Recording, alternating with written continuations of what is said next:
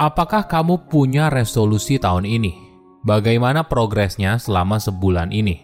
Apakah masih berjalan atau jangan-jangan sudah tidak kamu lakukan? Setiap tahun, kamu mungkin membuat sebuah resolusi, entah komitmen untuk mulai makan lebih sehat, mulai berolahraga, belajar bahasa baru, dan sebagainya. Kita biasanya memasang target di awal, tapi sayangnya tidak berapa lama kemudian banyak orang yang gagal. Banyak yang bilang kalau ini adalah kutukan resolusi tahun baru. Sebagai gambaran, hanya 12% orang yang buat resolusi tahun baru merasa kalau mereka berhasil mencapai apa yang mereka inginkan. Ini tentu saja bukan hasil yang memuaskan. Meskipun begitu, sebuah penelitian menunjukkan bahwa mereka yang menetapkan resolusi tahun baru memiliki kemungkinan 10 kali lebih besar untuk benar-benar mengubah perilaku mereka dibandingkan orang yang tidak membuat tujuan tahunan tersebut. Inilah sesuatu yang ajaib dari sebuah resolusi. Dan tentunya lebih ajaib lagi apabila kau masuk dalam kategori 12%, di mana kamu berhasil memegang teguh komitmen yang sudah kamu buat. Halo semuanya, nama saya Michael, selamat datang di channel saya, Si Kutu Buku. Kali ini saya akan bahas bagaimana cara membuat resolusi yang sukses. Awal tahun merupakan momen yang tepat untuk memulai lembaran baru, dan ini mungkin alasan kenapa banyak orang membuat sebuah resolusi. Tahun baru sering kali menawarkan sebuah awal yang segar dan sebuah kesempatan untuk mengubah kebiasaan buruk. Namun tentu saja, resolusi itu mudah dibuat tapi sulit dipegang. Bisa saja di momen sekarang, sebulan setelah kita membuat sebuah resolusi, apa yang kita tuang sebagai komitmen sudah tidak lagi dilakukan. Banyak alasan, misalnya hidup yang semakin sibuk, ada prioritas lain yang lebih penting, dan sebagainya. Mungkin sebagian dari masalahnya adalah karena kita tidak tahu bagaimana caranya membuat sebuah resolusi. Tidak peduli seberapa mulia niat kita untuk berubah. Coba cek dua hal ini. Apakah ini yang kamu lakukan sebelum mulai menetapkan resolusi tahun baru? Pertama, kamu memikirkan apa yang harus kamu lakukan, bukan apa yang sebenarnya ingin kamu lakukan. Kedua, kamu memikirkan apa yang harus kamu hentikan dibandingkan apa yang ingin kamu capai. Perlu dipahami, untuk berhasil dalam sebuah perubahan, kamu harus benar-benar menginginkan hal tersebut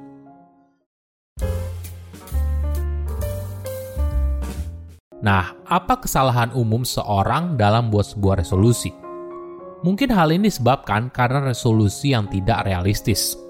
Kebanyakan dari kita mungkin membuat target yang terlalu besar tanpa menyadari bisa nggak sih sebenarnya saya penuhi ini? Misalnya, kamu ingin lari maraton, beli rumah baru, memulai bisnis, dan sebagainya. Pertanyaannya, apakah ini realistis untuk kamu raih? Mimpi yang besar memang tidak salah, tapi untuk mewujudkannya menjadi kenyataan, kamu butuh rencana konkret yang jelas. Mungkin kamu perlu belajar membuat SMART goals. Metode pembuatan sebuah tujuan ini dikembangkan pada tahun 1980-an untuk membantu seorang mencapai apa yang diinginkan. SMART sendiri merupakan sebuah akronim dari spesifik, measurable, achievable, relevant, dan time bound. Kita bahas satu persatu ya. Pertama, spesifik. Mungkin hal ini terdengar gamblang, tapi ini paling penting. Kamu perlu benar-benar jelas atas apa yang ingin kamu raih. Kamu perlu menulisnya dalam satu hingga dua kalimat sebuah tujuan tersebut. Tidak boleh ide yang mengawang-awang. Contohnya seperti ini, saya ingin lebih sehat. Mungkin kalimat yang lebih spesifik adalah saya ingin makan sayur setiap hari. Kedua, measurable. Jika bicara sebuah tujuan, ada gap antara niat dan aksi nyata. Jadi, ketika kamu punya sebuah tujuan, misalnya makan lebih sehat atau mulai rajin olahraga, kamu mungkin sudah terpikirkan jenis makanan apa yang harus kamu makan atau harus kamu hindari, atau kamu mungkin tahu kalau kamu harus mulai olahraga atau datang ke tempat gym. Tapi kadang sulit sekali untuk membuat hal ini jadi rutinitas. Berkomitmen pada sebuah tujuan juga kadang buat kita tidak nyaman. Mungkin tipsnya adalah dengan mencatat apa yang sudah kamu kerjakan. Jadi jika kamu ingin makan lebih sehat, catat apa yang kamu makan. Jika kamu ingin berlatih untuk perlombaan lari, catat berapa jauh kamu berlari saat latihan. Ketiga, achievable. Apakah tujuan yang kamu tulis itu bisa dicapai? Cara tahunya adalah dengan membagi tujuan besar menjadi tujuan yang lebih kecil, lalu menjabarkannya dalam sebuah kalender. Sederhananya, apabila setelah dihitung tidak bisa, maka kemungkinan besar targetmu ketinggian atau memang tidak masuk akal. Keempat, relevan. Mungkin ini butuh refleksi diri soal alasan kenapa kamu memilih tujuan tersebut. Kenapa hal ini penting buat kamu? Alasan ini bisa jadi pengingat kamu untuk terus bertahan ketika perjalanan terasa berat. Misalnya tujuan kamu adalah untuk lebih sehat. Ya terus kenapa? Ya saya ingin sehat agar saya bisa terus bersama keluarga saya. Inilah alasan yang cukup kuat untuk membuatmu terus berolahraga atau makan lebih sehat. Terakhir adalah time bound. Oke, sekarang kamu sudah menjalani semua langkah sebelumnya. Kamu juga sudah berkomitmen untuk menjalankan tujuan tersebut maka kamu perlu deadline untuk membuatmu fokus. Idenya adalah membuat rentang waktu spesifik untuk mencapai tujuan itu. Kenapa? Kadang dalam hidup kita punya banyak prioritas. Seringkali tiba-tiba muncul sesuatu yang penting.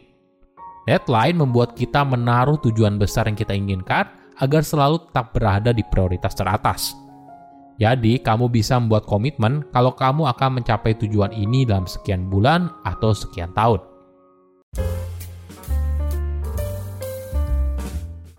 Saat membuat sebuah resolusi, mungkin kamu tergoda untuk menuliskan beberapa tujuan. Tapi sebenarnya, agar resolusimu efektif, maka lebih baik kamu hanya fokus pada satu saja di satu waktu. Kenapa? Karena satu tujuan saja belum tentu berhasil, apalagi banyak. Selain itu, ketika kamu berhasil menunaikan satu tujuan, maka kepercayaan dirimu akan meningkat, dan ini akan sangat membantu ketika kamu membuat tujuan lain yang mungkin saja lebih besar dari yang sebelumnya. Hal lain yang perlu diingat adalah perubahan merupakan proses. Kebiasaan buruk yang ingin kamu ubah mungkin sudah kamu jalani selama bertahun-tahun. Jadi tentu saja tidak mudah untuk mengubah semua ini dalam hitungan bulan, minggu, atau bahkan hari. Bersabarlah dengan dirimu sendiri. Kamu harus sadar kalau mencapai resolusi yang kamu buat merupakan sebuah proses. Bahkan jika kamu mungkin berhendak sejenak satu atau dua kali, maka jangan putus asa dan mulai kembali dari awal untuk melanjutkan perjalananmu. Mungkin kamu butuh waktu lebih lama untuk mencapai tujuan yang kamu inginkan. Tapi hidup kadang bukan soal perlombaan, namun merupakan perjalanan untuk menjadi pribadi yang lebih baik setiap harinya.